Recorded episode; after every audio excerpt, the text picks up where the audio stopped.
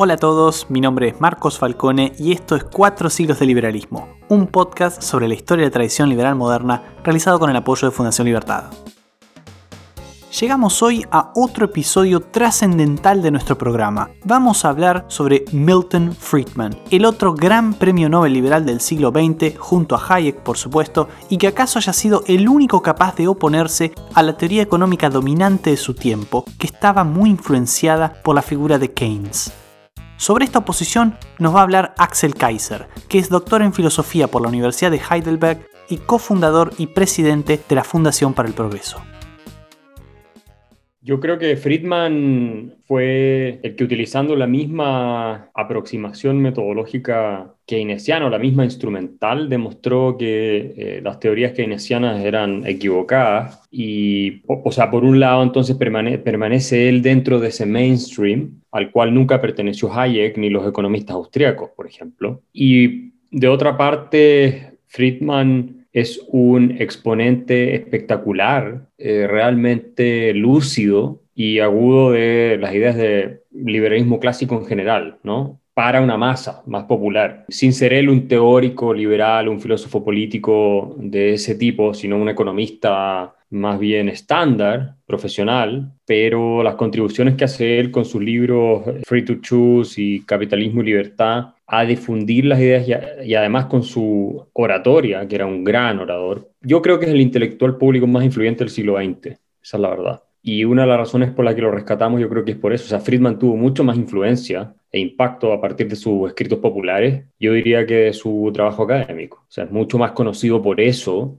y cambió más mentes con ese tipo de textos y tuvo más eh, impacto, diría yo, hasta cierto punto en el discurso público incluso tal vez en políticas públicas, por su oratoria, por sus textos más generales y por su lógica, que por su escrito económico más sofisticado.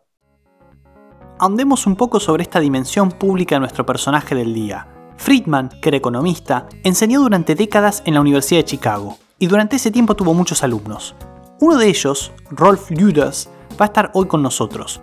Rolf se doctoró en economía bajo la supervisión directa de Friedman y después se convertiría en ministro de Economía de Chile. Con él vamos a diferenciar dos personalidades de Friedman y vamos a ilustrar con una anécdota dónde estaba el foco de su carrera.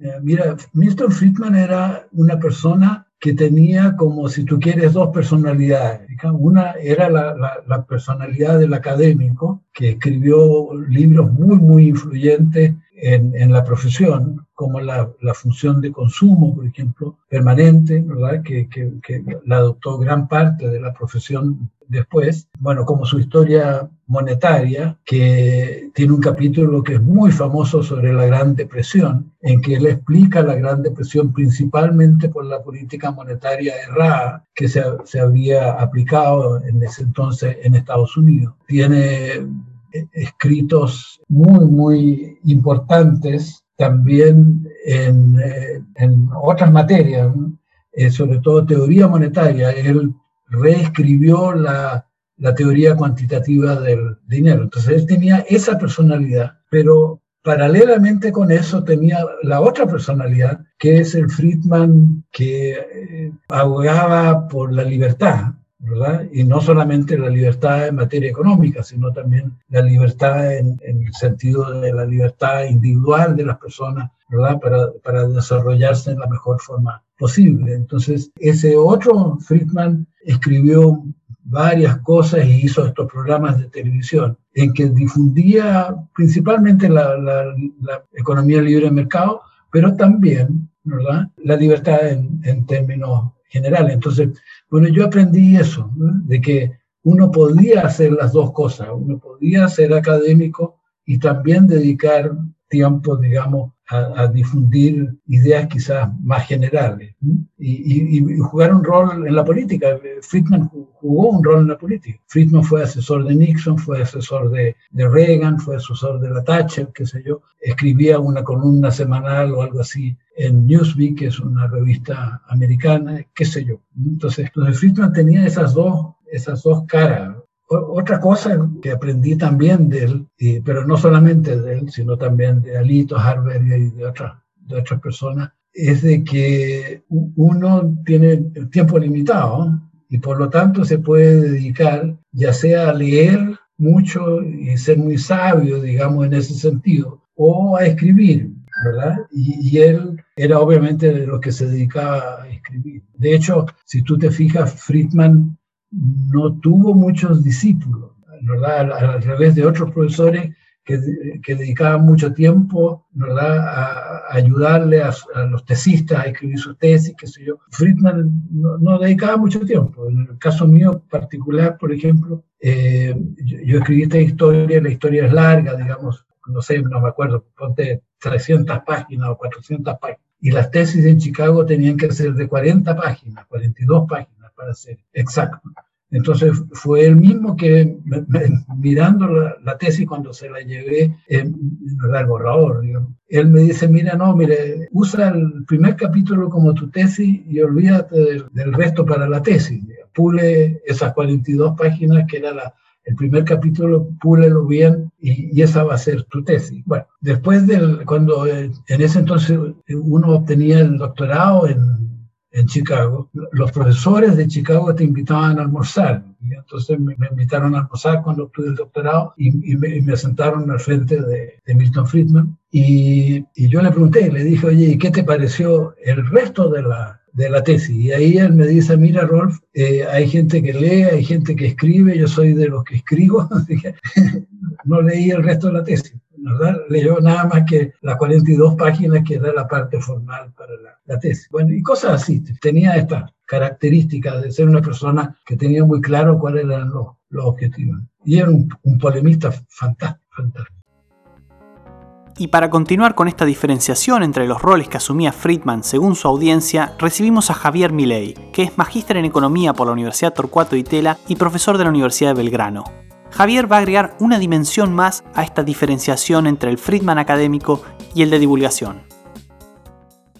Me parece que es mucho más interesante el Friedman de, las conferencias porque tiene la rigurosidad del Friedman de la academia, quien discutía bajo otro marco analítico porque estaba dando el debate con los keynesianos, ¿sí? y un Friedman de las conferencias que es mucho más amplio, ¿sí? Y que yo, digamos, me lo veo más ligado con Mises en esas conferencias que obviamente que Friedman que tiene que discutir, digamos, en, en, la academia donde está haciéndolo dentro del marco analítico que dominaba la mainstream en aquel momento. Y, por último, digamos, el, el Friedman de, de, divulgación es fabuloso, o sea, eh, porque, digamos, o sea, pone todo, todo ese conocimiento técnico al servicio de divulgar la economía a la gente. Por lo tanto, digamos, es un Friedman también maravilloso. Pero si yo me tuviera que quedar con, con uno de los Friedman, me parece que el, el, Friedman más completo es el de las conferencias, porque guarda la rigurosidad del académico, se mueve en distintos marcos analíticos en función de qué discusión le están planteando y al mismo tiempo mantiene esa capacidad de divulgación fabulosa. Por lo tanto, digamos, esto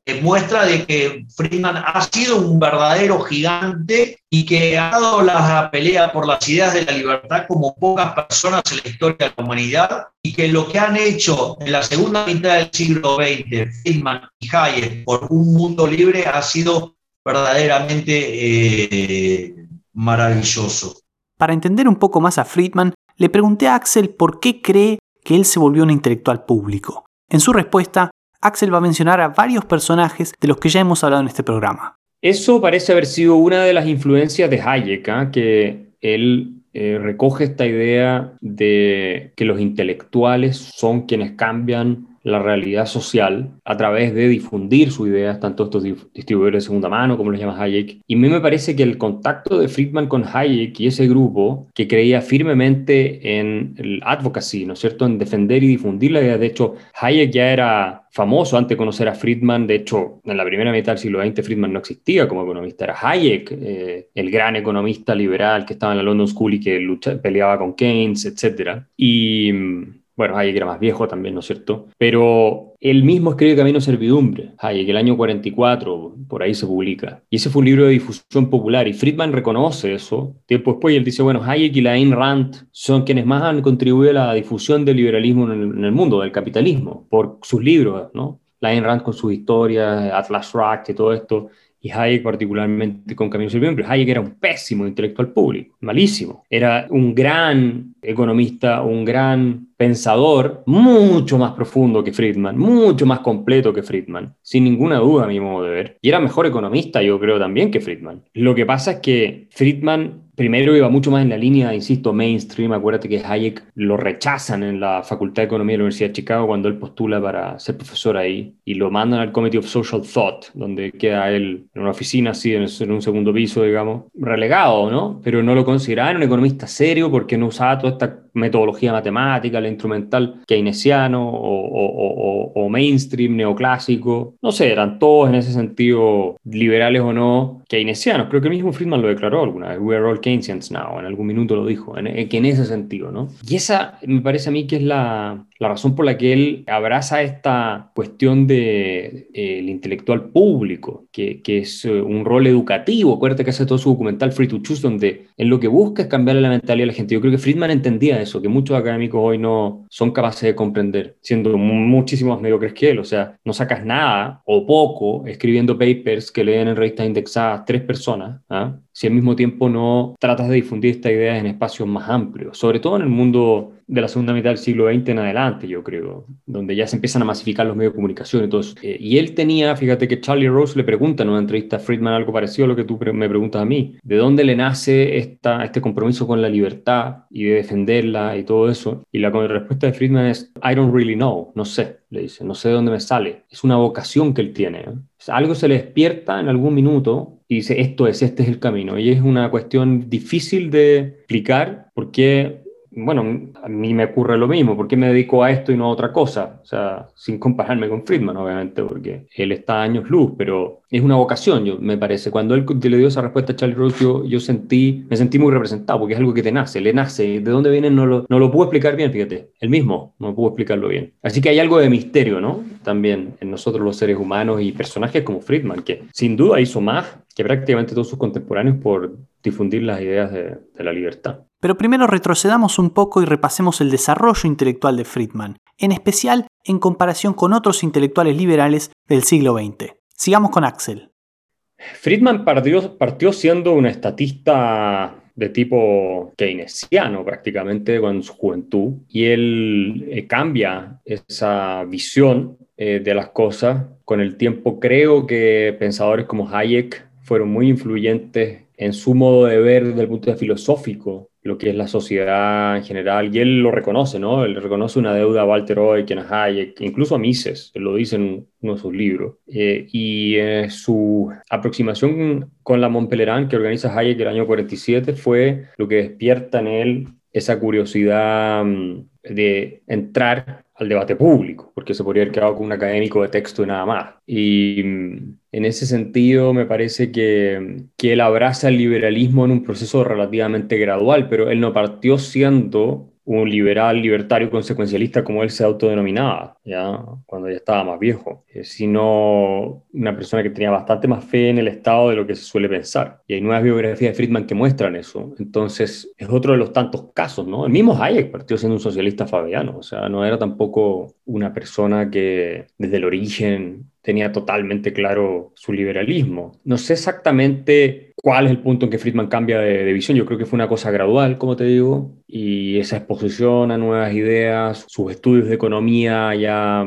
eh, o, eh, el, entorno en que se empieza a involucrar en la Universidad de Chicago, me parece que van, van haciéndolo cambiar de opinión. Me parece que es un fenómeno más intelectual que de experiencia, quien le tocó vivir, como en el caso de Karl Popper, que no fue economista, pero fue un pensador liberal que era socialista y tuvo una serie de experiencias que también lo llevan a recapacitar y a abrazar eh, las ideas de la libertad. Entonces, eso es lo que yo te, te podría decir de, de, la evolución intelectual de Friedman y me parece que mientras más viejo fue, más libertario era. O sea, a Hayek le pasó un poco lo mismo, mientras más maduró intelectualmente, más partidario de la libertad también terminó siendo. Entonces, si Friedman llega a decir en una declaración por ahí que hay que cerrar la, Reserva Federal, habiendo creído toda su vida que la Reserva Federal podía ajustarse a una regla monetaria, y obviamente eso terminó siendo falso, y hay un video ahí en YouTube por ahí donde, donde él eh, no mira con malos ojos, al menos, la idea de cerrar los bancos centrales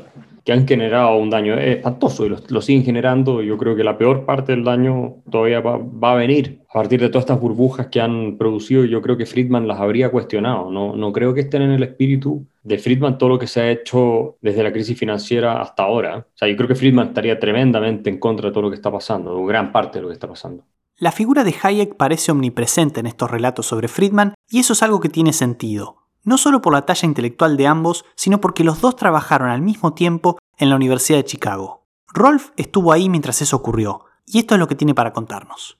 Bueno, mira, una, cosa que, puede ser interesante para, tu audiencia es de que es cierto ¿eh? que estas dos grandes figuras, ¿verdad? Milton Friedman y von Hayek, estuvieron al mismo tiempo en Chicago, y de hecho estuvieron al mismo tiempo en Chicago cuando yo estuve en Chicago, cuando estaba yo estudiando en Chicago en los, primeros dos años, cuando tomé los cursos para, para el doctorado. Y, y, von Hayek en realidad era una persona que Friedman y, y, los profesores de Chicago discriminaban un poco, ¿verdad? No lo consideraban un economista. Eh, de hecho, eh, la oficina de von Hayek estaba en el para decirte algo, en el tercer piso y nosotros estábamos en el cuarto piso y, nosotros nunca vimos a von Hayek en el cuarto piso. O sea, eh, von Hayek no, no se mezclaba, digamos, mucho con Milton Friedman. Entonces, ¿por qué? Porque en realidad son o fueron, digamos, los dos personas muy distintas, ¿verdad? Von Hayek viene de una cultura mucho más general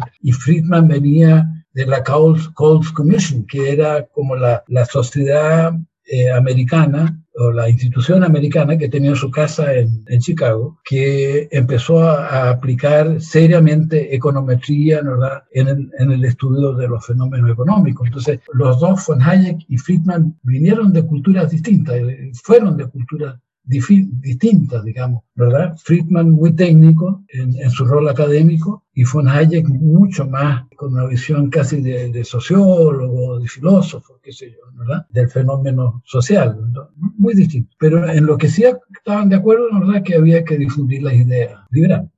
Si Hayek fue el exponente más famoso de la Escuela Austríaca de Economía en el siglo XX, Friedman lo fue, sin lugar a dudas, de la Escuela de Chicago, también conocida como Escuela Monetarista de Economía, Rolf pertenece a esta segunda escuela y por lo tanto la conoce muy bien. Escuchemos un poco más acerca de la centralidad de la figura de Friedman en su surgimiento.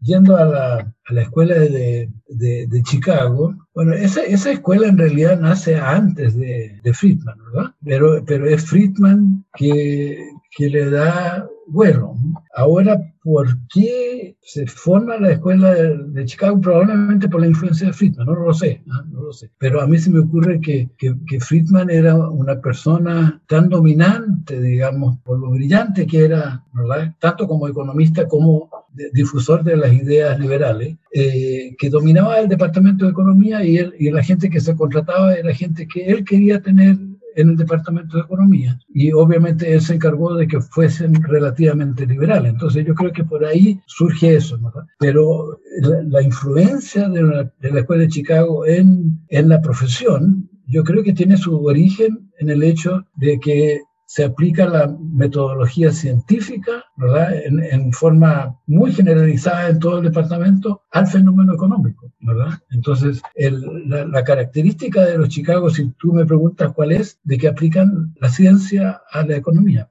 Ahora lo hace todo el mundo, pero en, esa época no era así. Había mucho de, palabrería, mucho de, sociología, qué sé yo, en, en economía en los demás departamentos. En cambio, en Chicago todos eran iguales, todos eran cientistas, ¿verdad? Problemas, hipótesis, modelos, testeo, eh, empírico. Y, esa, metodología yo creo que terminó permeabilizando toda la profesión. Ahora, en, Chicago eran más liberales. ¿Y en qué sentido? En el sentido de que al formular las hipótesis, ¿verdad? Partían de la base de que los mercados libres, ¿verdad? Funcionan bien. Axel decía en el comienzo de este episodio que con el propio instrumental keynesiano, Friedman había logrado mostrar que Keynes estaba equivocado. Nos vamos a meter de lleno entonces en esas argumentaciones de la mano de Javier. ¿Preparados? Vamos. ¿Qué es lo que hizo Friedman? Bueno, Friedman, por un lado, digamos, desarrolló la teoría de, la función de consumo basada en el ingreso permanente. Cuando vos tenés aumentos transitorios del ingreso, aumenta el ahorro y cuando tenés eh, aumentos permanentes, o sea, aumenta el consumo. Fíjate que si en ese caso lo llevas al extremo, la propensión marginal de consumir o es cero o es uno y básicamente lo que hace es recomponer la intertemporalidad en la función de consumo. O sea, con lo cual terminás destruyendo ahí al keynesianismo en materia de función de consumo y por ende, digamos, en el multiplicador. O sea, destruye, digamos, el multiplicador. La, segunda cuestión de Friedman es que cuando empieza a acelerarse la tasa de inflación, básicamente vuelve sobre la obra de Irwin Fisher, empieza a hacer el análisis de la teoría cuantitativa y una de las cosas que hace, digamos, basado más en, Fisher, eh, digamos, más en Cambridge, Inglaterra, que en Fisher mismo, de trabajar con la velocidad como una función inversa de la demanda de dinero, lo que empieza a testear es la estabilidad de la función de demanda de dinero. Entonces, cuando empieza a testear que la función de demanda de dinero es estable, ¿sí? y que, digamos, el producto tiende a estar muy cerca del pleno empleo, entonces empieza, digamos, a, determinar que, las modificaciones en la cantidad de dinero se ven, impactando sobre las modificaciones en el nivel de precio. Es decir, la relación entre dinero e inflación. Por otra parte, cuando Friedman escribe junto a Anna Jacobson Schwartz la historia monetaria de los Estados Unidos en el capítulo 7, que es la, gran contracción del 29 al 33, una de las cosas que muestra es que es falso que los salarios hayan quedado eh, fijos y que los precios hayan caído, quedado fijos, ya que ambos cayeron, por lo tanto ese supuesto de la inflexibilidad de los precios a la baja también es derribado, y por otra parte, demuestra que no es cierto que la tasa de la inversión haya sido no sensible a la tasa de interés, porque como bien señala Friedman, lo que importa no es la tasa de interés nominal para determinar la inversión, sino que lo que importa es la tasa de interés real. Y que cuando uno analiza la tasa de interés real en el contexto deflacionario de la Gran Depresión, eso implicó una suba brutal de la tasa de interés real y eso es lo que derrumbó la inversión. Por lo tanto, lo que vos te encontrás Friedman está derrumbando toda la, estructura keynesiana y en el libro En el marco monetario de Milton Friedman, además, dentro de la lógica del modelo, digamos, si vos querés, eh, del ISLM ampliado, digamos, o el modelo de oferta y demanda agregada, básicamente lo que hace es una discusión matemática con los keynesianos y lo que demuestra es que el problema del modelo keynesiano es que no tenía una ecuación de precio. Es decir, el sistema keynesiano no podía determinar precios porque básicamente le faltaba una ecuación, por decirlo de alguna manera. Entonces, a partir de esto viene la respuesta keynesiana y la respuesta keynesiana con la cual creen poder responderle a Friedman es la aparición de la curva de Phillips. Phillips hace un trabajo en el 58 donde analiza la relación entre la tasa de variación de salarios y el desempleo. Y eso después es tomado por Lipsey, ¿sí? Y poniendo la función de marca, digamos que está implícita, va, implícita, está explícita en la teoría general, deriva la relación que conocemos hoy como curva de Phillips entre inflación y desempleo, y que eso, digamos, después es testeado empíricamente por eh, Samuelson y solo. Bueno, en realidad eso, eh, es rebatido por Friedman y por, y por Phelps en el año 68, cuando se desarrolla la curva de Phillips aumentada por inflación, ¿sí? Donde ahí también hay un elemento nuevo interesante, porque una de las cosas que hizo Keynes con la, con, con la teoría general fue borrar todos los microfundamentos y que después en el modelo de Higgs, en el modelo de Hansen o en el modelo de Modigliani, digamos, fue digamos, perdiendo la, base de los microfundamentos. Entonces, en algún sentido, digamos, como hagas la interpretación de la obra de Patinkin. Y lo que hace, digamos, eh, Friedman para rebatir eh, el argumento de la curva de Phillips es volver a los microfundamentos, donde básicamente lo que dice es que si los agentes tienen expectativas adaptativas, ¿sí? y vos tenés el mercado de trabajo dependiendo del salario real, ¿qué es lo que pasa? Suponete que hay una inyección de dinero, entonces el dinero ingresa en la economía, empieza a haber más gasto, Entonces, ¿qué pasa? Las empresas empiezan a ver que sus precios empiezan a subir. Entonces, como están formando precios respecto al pasado, porque las expectativas son adaptativas, ¿qué es lo que sucede? Cree que el salario real está cayendo. Entonces le ofrecen a los, a los trabajadores un mayor salario. Su vez los trabajadores, como también están mirando los precios con expectativas adaptativas, creen que su salario real está aumentando. En esa situación donde los, los empleadores están creyendo que el salario real cae y los trabajadores creen que el salario real está subiendo, es decir, hay un, problema, digamos, de, que las señales de precios están falseadas, digamos, por la inyección de dinero.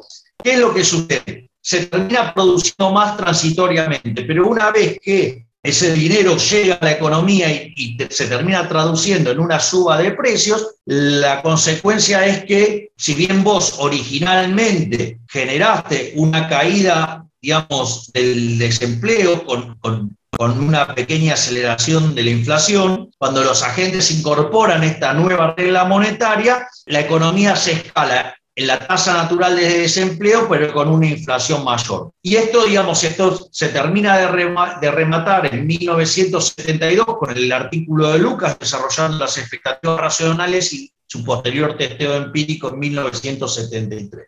Salgamos ahora del ámbito de la universidad y de la discusión entre académicos para repasar con Rolf la influencia personal de Friedman y sus ideas en el mundo.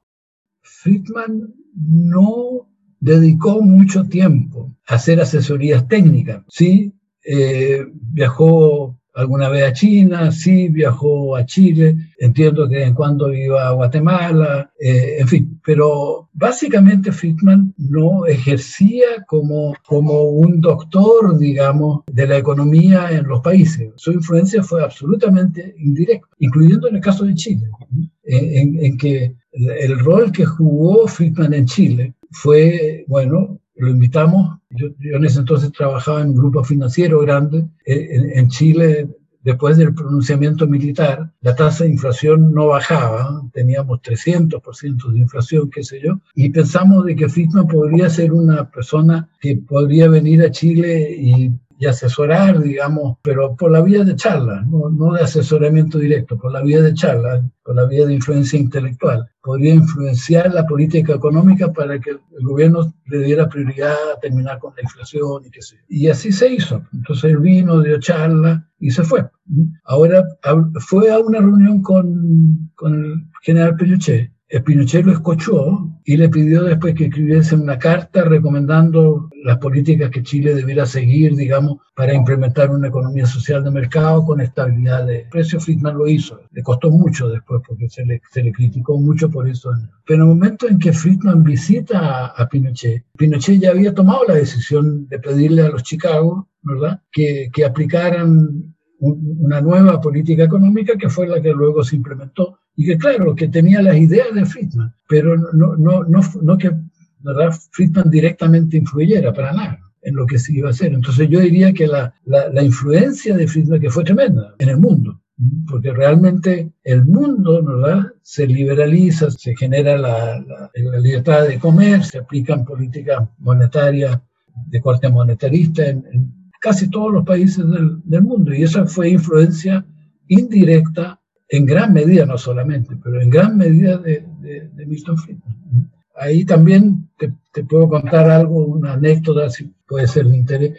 En algún momento lo fui a ver, a visitar en su departamento en San Francisco, que tenía era un departamento precioso, un piso entero, en un edificio muy alto y se veía la bahía, realmente precioso. Y, y estábamos conversando y yo le digo en ese entonces ya estas ideas de libre mercado, ¿verdad? Habían permeabilizado una buena parte del mundo. Yo le digo, bueno, tienes que sentirte muy orgulloso de, de lo que has logrado con tus ideas. Que, y hoy en día la mayor parte del mundo, ¿verdad?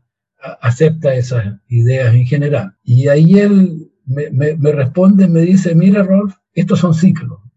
Hay, hay ciclos en que se produce más liberación, hay ciclos en que hay menos liberación, ¿verdad? Hay ciclos con más democracia, hay ciclos con menos democracia. Y estamos ahora en, en, en, el, en la ola alta, digamos, de, de, ciclo a favor de la democracia, digamos, y la libertad de los mercados, en fin. Y, y, yo creo que tiene razón, ¿verdad? Si, miramos lo que está pasando ahora, eh, yo creo que él tiene razón, ¿verdad? Entramos ahora a, a otra fase del ciclo, que, que es menos favorable a, a, las democracias liberales y a la, a la economía de mercado. No podríamos cerrar este episodio, por supuesto, sin preguntarnos por las principales contribuciones de Friedman al liberalismo. Y lo bueno es que vamos a escuchar respuestas muy variadas. Empecemos por Axel, que nos va a hablar de libros y de televisión.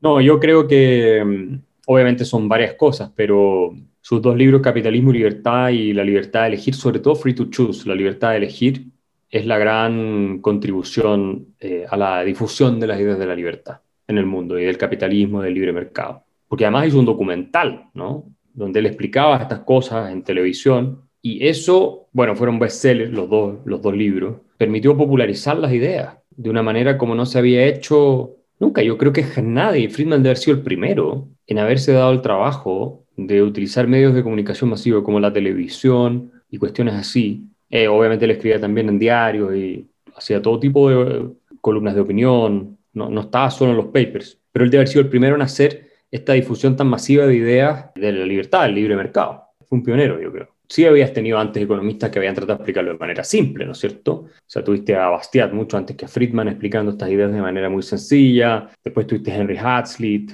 también explicando de manera muy simple. No creo que haya habido muchos casos más, ¿eh? en todo caso. Y después Friedman, transmitiendo estas ideas en sus textos. Y claro, a mí me, fascina la, la, historia monetaria de Estados Unidos, me parece un libro fascinante, muy entretenido, pero ¿quién lo leyó? Eso.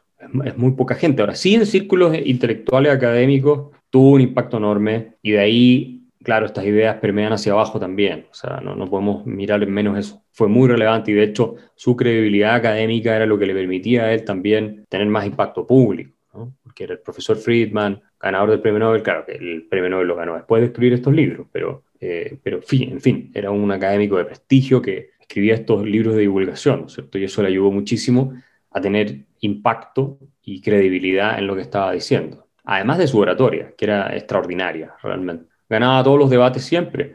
Es muy famoso los debates entre Samuelson y Friedman, que a mí me los contó Vittorio Corvo, que fue presidente del Banco Central acá en Chile, que fue que conoció a Samuelson, y, o sea, estos debates entre Samuelson y Friedman, él estudió en el MIT, y me decía, bueno, Friedman venía y Samuelson, que era este también economista monumental, digamos, ¿no es cierto? El, para muchos, unos precursores de todo lo que ha venido haciendo la economía en las últimas, no sé, ya a esta altura son 60, 70 años, no sé, o 50 años. Y Friedman lo, lo destruye en todos los debates por su capacidad oratoria y porque seguramente Samuelson está equivocado en gran parte de las cosas que además decía. Eso es muy probable, bueno, lo decimos nosotros los fans de Friedman y los liberales, pero ganaba un debate tras otro. Era muy astuto en ese sentido. Sigamos con Javier, que va a valorar la oposición de Friedman al keynesianismo. Para mí, digamos, la, la, gran contribución de Friedman es que él siempre lo planteó desde libertad y él siempre sostuvo que los errores o los problemas que se le achacaban al mercado en rigor estaban basados en el fondo en que los individuos que criticaban no creían en la libertad. Y la realidad es que haber dado la pelea contra los keynesianos, que es la herramienta sobre la cual se apoyan los políticos para ir contra la libertad, es, digamos, para mí, digamos, sigue siendo lo fundamental, es el haber derrotado a los keynesianos, porque los keynesianos son los que le dan la herramienta al político para que avancen sobre nuestras libertades individuales y que él los haya derrotado tan duramente. Eso es la gran contribución que hizo, o sea, para, para el mundo libre digamos, al margen del resto de las argumentaciones con las que arranqué, que son muy importantes, pero no podías dejar de dar esa batalla en el plano académico porque si no, digamos, eh, esto, digamos, o sea, hubiera sido aún mucho peor. Y cerremos con Rolf, para quien el trabajo de difusión de Friedman es muy importante, pero no en el sentido en el que imaginamos. Fíjate que si yo tuviese que decir qué es lo que fue su mayor contribución, fue en, cierto modo de, difusor, ¿eh? de difusor. No de lo que normalmente la gente cree, ¿verdad? No, no de la libertad de mercado, no del, del servicio militar voluntario o de la legalización de las drogas o lo que sea, ¿verdad? Que son todas ideas de, de, Friedman. Y, yo creo que no va por ahí. Yo, yo creo que fue un, un pequeño libro que se llama Essays en Positive Economics, ensayos en economía positiva, en, que, en que él propone, digamos, usar el método científico para analizar el fenómeno eh, económico en general. Y, yo creo que esa, esa idea después la lleva más adelante Gary Becker, ¿verdad? Y, y, se empieza a aplicar también en ciencias políticas y en otras en otras ramas, digamos, de los estudios sociales. Entonces, yo, yo creo que esa es la gran contribución de él, que, que vendió la idea de que se podía hacer ciencia eh, social, en, en, el área social. Y esa es la gran contribución. Eh, en lo demás, claro, bueno, eh, la idea de los, de los mercados libres, las privatizaciones también ha sido importante, pero, pero no tan importante como lo otro, porque lo otro cambió toda la profesión, y, no solamente economía, sino también en otras disciplinas. Él, hizo tantas cosas muy novedosas en materia económica, ¿eh? que, generalmente la gente como que se olvida de su rol en eso. ¿eh? Por ejemplo, todo lo que es la, nueva historia económica, ¿verdad? La criometría y qué sé yo. Eh, bueno, quien empieza eso realmente Friedman, más que el ponte Fogel o Coase o qué sé yo, ¿verdad? Yo creo que es Friedman el que primero incursiona en, en, en esa materia. ¿eh? Después muchos hablan de las, hoy día todo el mundo habla de expectativas racionales, ¿verdad? ¿Quién fue el que empezó con esa idea? Bueno, hay gente previa incluso, pero ¿quién, quién lo difundió, lo popularizó? Fue Friedman con, con, su análisis de la curva de Phillips y, qué sé yo. En fin, entonces yo, creo que eh, esa es la gran contribución de él, ¿verdad? es, intelectual, ¿no? tenía una tremenda cabeza y la, la suerte de ser al mismo tiempo un gran comunicador, un excelente comunicador. Si la pasaron bien, espero que puedan recomendar este episodio a otros. Si esta es la primera vez que escucharon este podcast, los invito también a revisar algunos de los más de 20 episodios que llevamos ya emitidos y los que están por venir. La semana que viene vamos a hablar sobre otro gran economista estadounidense y liberal, James Buchanan. Les doy las gracias por haber estado al otro lado y los espero el próximo jueves.